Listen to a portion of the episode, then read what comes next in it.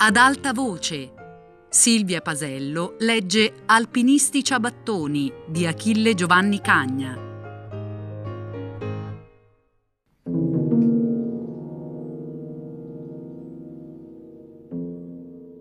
Quella sera i Gibella si ritirarono presto nella loro camera.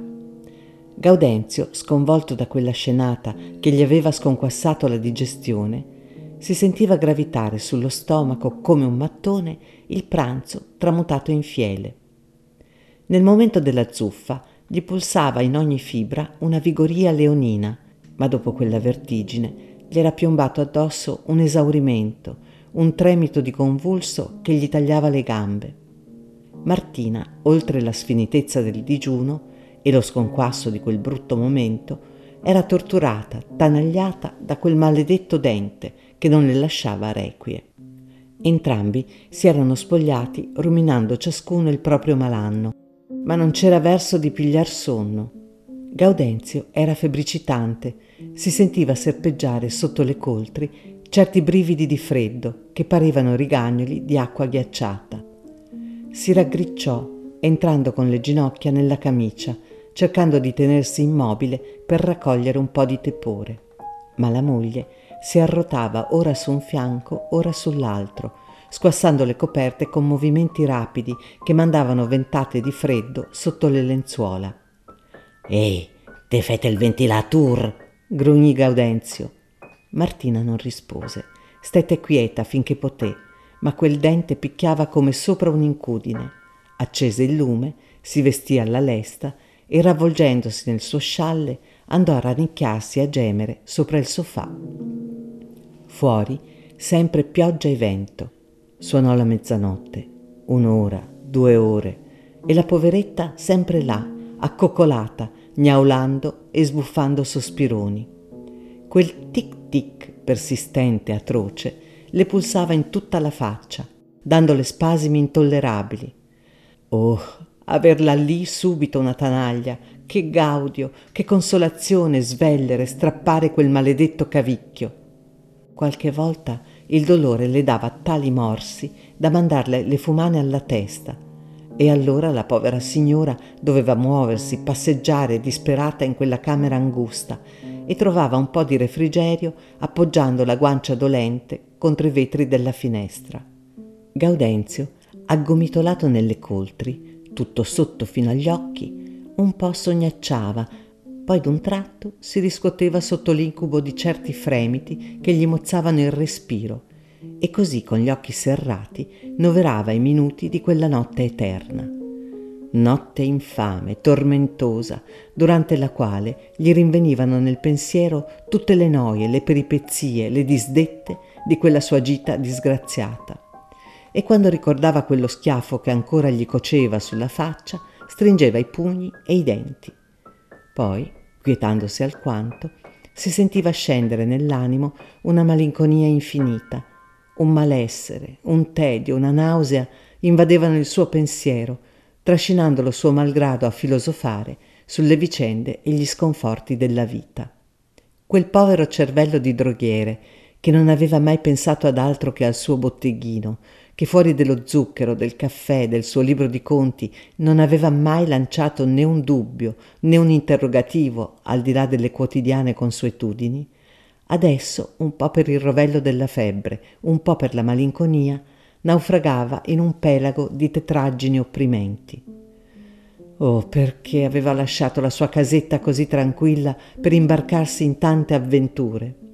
E pensare, Dio santo, che alla sua età gli poteva incogliere un malanno e inchiodarlo in quel letto freddo, in quella stanza buia, e morirvi come un cane, lontano dai suoi figliuoli, morire dello stesso colpo apopletico che gli aveva portato via il padre a cinquant'anni. E cinquant'anni erano ormai suonati anche per lui. La vecchiaia era lì in agguato e un bel giorno, o per un malanno o per un altro, bisognava pure incamminarsi. Oh, com'è breve la vita! Gli pareva ieri che giocava alla trottola sulla piazzetta della chiesa, ieri che si era sposato con la sua Martina, che aveva messo su il suo bel negozio sul corso. Come vola il tempo. Tutto passa rapido come una bella giornata.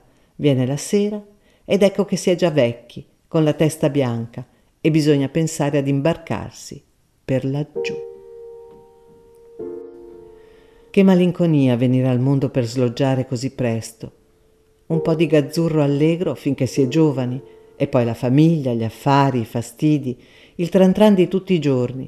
E finalmente viene il giorno della scadenza e bisogna andarsene senza rimedio, un metro sottoterra, lasciando qua giù tutte le partite aperte. E quanti prima di lui già si erano incamminati, che lunga processione di amici, di parenti, di conoscenti, tutti, tutti già morti e dimenticati. Nel giro degli ultimi anni, che squallore. I suoi più vecchi camerati, quelli che giocavano con lui a tre sette all'osteria, come si erano squagliati uno dietro l'altro. Un giorno uno non veniva e di lì ad una settimana ecco che lo portavano al cimitero. Uno che poche ore prima era in partita, allegro, sano come un pesce, eccolo stramazzato di secco, senza neanche lasciargli il tempo di digerire l'ultimo quintino. Tutti buona gente, buoni, compagnoni, forti, robusti e tutti morti. Gesù Maria, come si fa a prenderlo sul serio questo mondo pieno di malinconie e di funerali? Starsene anni e anni in un tugurio a lesinare sul centesimo, speculare le gocce dell'olio, i grani del caffè, stintignare, registrare, arrabattarsi sul dare e sull'avere, sul capitale e gli interessi, e poi via a raggiungere nel fosso quegli altri che si sono incamminati prima. Oh, che cosa trista è mai la vita! Che brutto mondo. Il povero Sor Gaudenzio sudava freddo, riepilogando quelle tristezze. Si voltava or su un fianco or sull'altro per trovare requie, ma invano. Il lugubre quadro lo perseguitava. Certe figure si staccavano vive dal fondo nero. I suoi errori, i suoi peccatucci, i suoi rimorsi, eccoli che starnazzavano in quel buio come pipistrelli e lo flagellavano di ricordanze penose. Ecco là in fondo la Rosetta, l'amorosa del suo figlio Leopoldo. Eccola disfatta, atterrita, piangente, come in quella sera che venne a gettarsi ai suoi piedi, gemendo e giurando che il padre di quella creatura che stava per dare alla luce era il suo figliuolo Leopoldo. Oh, poveretta! Chi l'avrebbe detto che sarebbe morta di lì a qualche mese, morta dando alla luce un bambino, che adesso è figlio di nessuno? Oh, che ricordanza! Chi lo sa? Non era forse stato lui, Gaudenzio, la causa di quella disgrazia? Se egli si rassegnava, se avesse ceduto alle preghiere di lei e di Leopoldo, il matrimonio si faceva subito e quella poveretta avrebbe partorito senza rimorso e senza terrori, e forse sarebbe viva ancora e porterebbe in trionfo come tutte le madri il suo povero bambino. Invece ella era sotterra da tre anni e quel misero piccino stava come un peso sulla coscienza di tutti. Ed ecco, in mezzo ad un turbinio di visioni tetre, gli appariva come un sorriso quel roseo orfanello che aveva veduto tante volte in braccio alle comari del paese.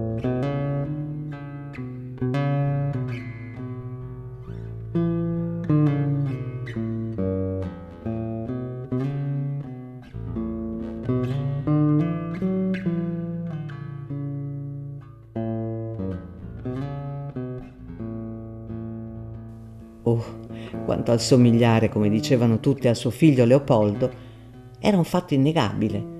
E quando per caso se lo vedeva passare vispo, giocondo, davanti alla sua drogheria, Sor Gaudenzio si sentiva tirato sulla porta e gli lasciava gli occhi dietro. Santo Dio! Infine per la vecchiaia è una gran consolazione quella di essere nonno e rivivere nelle carezze di un bamboccino che viene dal nostro sangue. E se in quel momento così triste, in quella camera squallida, gli avessero buttato fra le braccia quell'angioletto roseo, sorridente, egli, povero vecchio, non avrebbe più sentito lo sgomento della solitudine. Se quelle manine gli avessero chiuso le ciglia, se quella vocina gli avesse sussurrato sulle labbra Dormi, nonno. Oh, egli avrebbe riposato tanto volentieri. Ah sì, tuo nonno, tuo nonno, povero bamboccio, lascia fare a me. E nella pace di quella radiosa visione, Gaudenzio trovò la persuasione del sonno e si addormentò. Martina invece contò tutte le ore e quando finalmente si diffuse nella camera la chiarità mattutina, recitò mentalmente un pater per ringraziare il cielo di averla portata fuori da quella notte di tormenti. Gaudenzio si svegliò riposato, tranquillo. Un raggio di nuova affettività aveva cacciato via le paturnie e le piccinerie consuete e nel suo pensiero rampollavano desideri, dolcezze, tenerezze non mai provate. Il ricordo della visione che gli aveva portato tanto refrigerio gli si era conficcato nel cuore e pensando che quella giornata segnava l'ultima tappa delle sue peregrinazioni, che prima di sera avrebbe riveduto il suo caro Tugurio, fu lì lì per fare una piroetta di consolazione, se non lo avesse trattenuto la tristezza cupa della povera Martina. Eh, te passa no? Andiamo a casa, per amor di Dio, rispose lei. Come ebbero terminato di vestirsi, uscirono dal loro stambugio, ma ai primi sbuffi dell'aria fresca Martina fu presa da così feroci tanagliate che la poveretta piangeva e non potendo più reggere fu ella stessa che sclamò risoluta. Andem dal dentista a far strappà, ne può di più, Gesù Maria. Gaudenzio si mostrò soddisfatto della deliberazione e si informò subito del sito. Il dentista era alloggiato in una locanda di poco lontana. Erano appena le sette, ma Gaudenzio pensò che era meglio approfittare del buon proposito e tutti e due si incamminarono giù per la viuzza indicata finché giunsero alla locanda del Cannon d'Oro. Ale chi? disse Gaudenzio ed entrò seguito da Martina, che gli andava dietro imbambolata dal male e dalla paura. Il dentista era sopra nella sua camera e stava disponendo la cassetta dei suoi impiastri per andarsene alla piazza. Nel frattempo si bisticciava con la moglie, una donnaccia che pareva un orco, grassa, discinta, con due zinne sbartellate che le cascavano sulla pancia come grembiale di canguro. Il dottore, in un momento di collera, stava per mollare un manrovescio alla sua metà, quando sentì bussare all'uscio rimandò lo schiaffo a miglior momento e andò ad aprire. Gaudenzio entrò per primo, un po' imbarazzato perché di fuori aveva fiutato il battibecco e togliendosi il cappello disse eh, Che scusi, l'è lui il dentista? Oh, per servirla, venga, venga pure avanti. Vegni innanzi, disse il droghiere alla moglie che stava fuori atterrita. E Martina dentro, tremante come un agnello, e già pentita del passo che stava facendo. Il dentista comprese subito che Madama era la paziente. Avanzò una sedia verso la finestra, dicendo con galanteria da saltimbanco La si accomodi, vediamo. Un dente guasto? Oh, non è nulla, l'affare di un minuto e tutto passa. Martina si lasciò cadere rassegnata sulla scranna e spalancò la bocca. Eccolo lì, veduto, è proprio un malato da strappare. Corse subito al canterale, prese la tanaglia e Martina là, stremita, pavida e pur bramosa di por fine a quel supplizio, sebbene proprio in quel momento quel dannato dente non si facesse più sentire. Gaudenzio, preso da compassione, si avvicinò alla moglie e con un sorriso di tenerezza che già da anni e anni gli era andato in disuso, le mormorò eh, coraggi Martina, le un amen. Ma quando il dentista si avvicinò col ferro in mano, egli non ebbe cuore di starla fermo. Fece due passi in mezzo al disordine di quella stamberga da zingaro e stette con le orecchie in allarme per sentire il grido dello strappo. Ai, oh mi! gemé Martina. Gaudenzio si sentì raggrumare il sangue. Si volse, ma il dottore era là, col ferro levato, e Martina, pallida, convulsa, non voleva. Coraggio, signora, mi lasci vedere, è più la paura che il male. Martina si rassegnò, aprì la bocca e l'altro dentro subito col ferro. Gaudenzio andò fin sull'uscio. Uno, due, tre. Un urlo che pareva un ruggito rintronò nella camera. Gaudenzio accorse. Eccolo! esclamò il dentista mostrandogli sulla tanaglia un dente forcuto, sanguinante.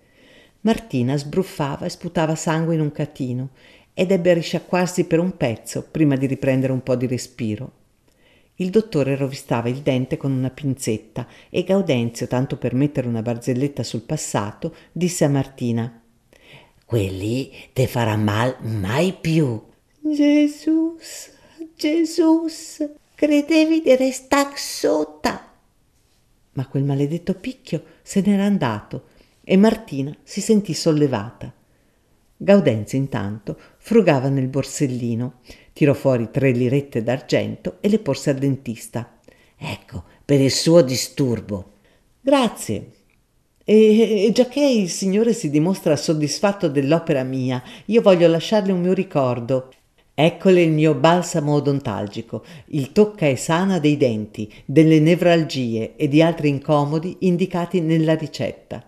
Bastano poche gocce. Lei è padre di famiglia, avrà dei bambini. Oh, sì, dei bambini. L'è passata la stagione, rispose Gaudenzio. Ma l'altro, incalzando con disinvoltura, eh, se non ha piccini suoi, avrà dei nipotini, sarà nonno. Gaudenzio lampeggiò un sorriso e il dentista dritto, sempre col botticino in mano. Dunque ogni padre, ogni nonno deve essere fornito di questo balsamo per preservare i piccini dalla terribile angina. Bastano poche frizioni. E se poi lei avesse qualche dolore di ventre, la febbre, lo scorbuto, la trachea alla gola, il mal di mare e la cachessia, bastano poche gocce e tutto passa. E gli pose fra le mani l'involto. Gaudenzio stava per ringraziarlo del regalo, ma il dentista con un sorrisone di amicizia concluse in pubblica piazza questo balsamo salutare lo regalo per una lira, a domicilio invece per favorire la mia clientela due lire, compresa l'istruzione. E sporse la mano dicendo grazie prima del tempo. Gaudenzio pagò e stava per andarsene, quando Martina, soffermandosi d'un tratto, sclamò Eh, me par di avere ancora il mio dente. E girando la lingua sulle gengive ma sì del chi le propri lu. Mai più, signora mia, disse subito il Dulcamara, mai più. Che diamine, so il mio mestiere.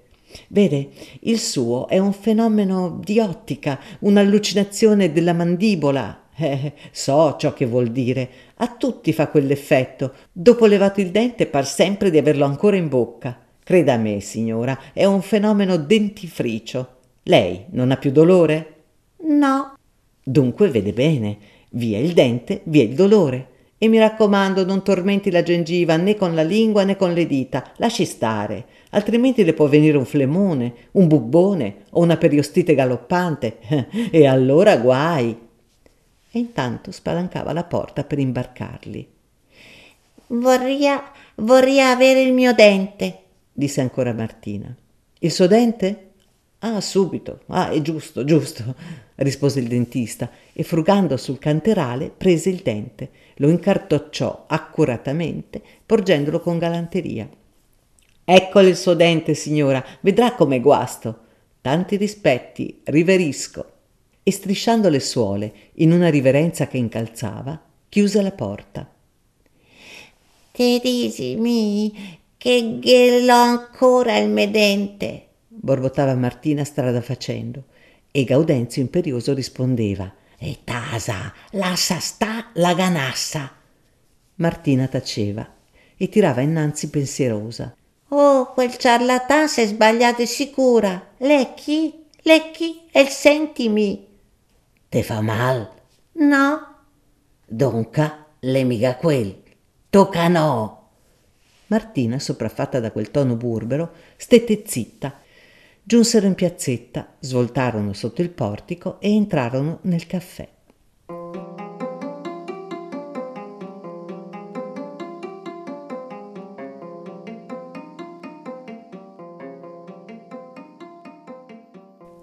La mattinata era serena, splendida, ma fresca, e Gaudenzio sentiva un gran bisogno di riscaldarsi lo stomaco. Ordinò due tazze di caffè e latte e si mise a sfogliare i giornali. Ma la signora Martina non sapeva capacitarsi del suo dente e tornò a dire Oh, le inutile, le chi è il den malà? Me ne strappavo un per l'alter. Te vede lì? E spalancò la bocca sotto il naso di Gaudenzio. Te vedet? Gaudenzio esplorò.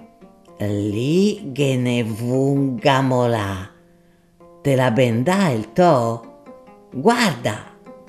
Martina frugò in saccoccia, tirò fuori il piccolo involto, lo scartocciò ed entrambi rimasero atterriti, sgomenti nel vedere un enorme dente mascellare grosso come una ghianda, nero, sforacchiato di traverso da un pertugio che pareva una caverna. Gesù Maria! esclamò Gaudenzio dando indietro. Quelli è un dent vec de caval. E volse la faccia inorridito. Oh, sapevi mi, geme Martina. Quel birban mi strappa un dent san e me la cambia per la vergogna. Mi conode sta roba in bocca, questa chi è una truffa di assassin. E stava lì con quel dentaccio in mano. Ah, met via quella sporcaria! esclamò Gaudenzio stomacato. Martina buttò tutto in un cantone e col veleno addosso, saettando occhiate viperine, borbottava. Mi diceva il cœur, birbanton d'un charlatan frust, Capissi adesso il mal che mi ha fatto quel burcaccion d'un ciarlatanon. Madonna, che sganasciata!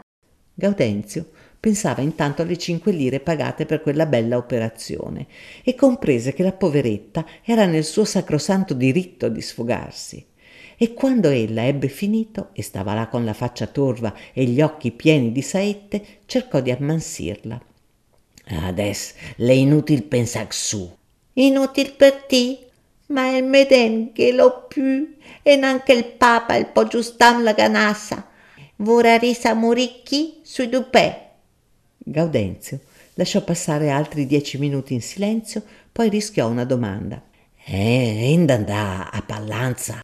A casa subito, a casa, che non ha sede montagne della campagna che il diavolo se la porta. A casa, disi.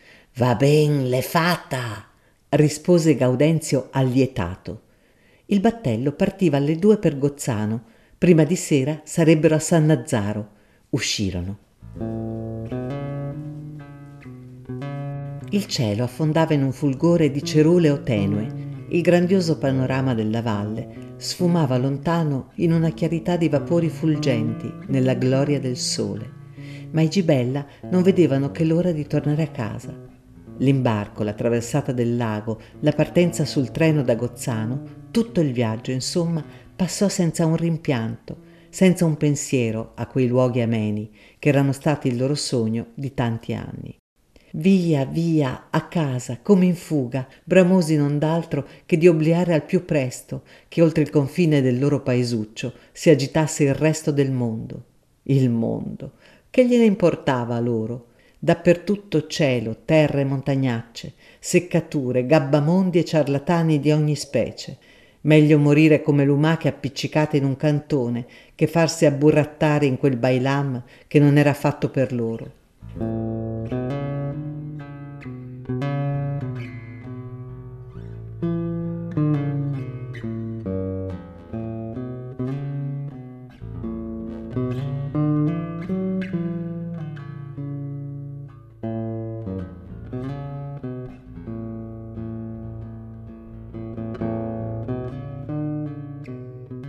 Così filosofava Gaudenzio, agitato da un ultimo brisciamento di febbre, mentre si disponeva ad entrare nel suo bel lettone tanto sospirato, lieto, beato di aver riveduto il suo paese, il suo botteghino e tutti i suoi cari. Arrivando a casa inaspettato, aveva colto di sorpresa il suo figliuolo Leopoldo, che si baloccava con l'orfanello della povera Rosetta Martina, ingrugnita sempre per il suo dente, non ci fece caso, ma Gaudenzio, appena smorzò il lume e chiuse gli occhi, rivide subito la rosea faccina di quel bamboletto sorridente e ricordando i proponimenti della notte di spasimo passata a domenica, si raggomitolò fra le coltri e pensò con l'animo in festa. Sì, sì, tuo nonno, povero bamboccio e lascia fare a me.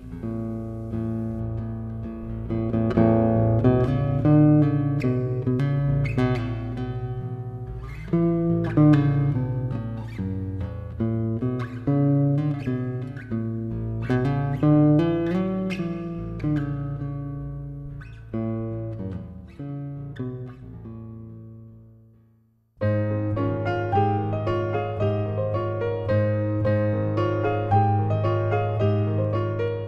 Silvia Pasello ha letto Alpinisti ciabattoni di Achille Giovanni Cagna, con musiche di Aresta Volazzi. A cura di Fabiana Carobolante, Jacopo De Bertoldi, Lorenzo Pavolini e Chiara Valerio. Tutte le puntate su Rai Play Radio.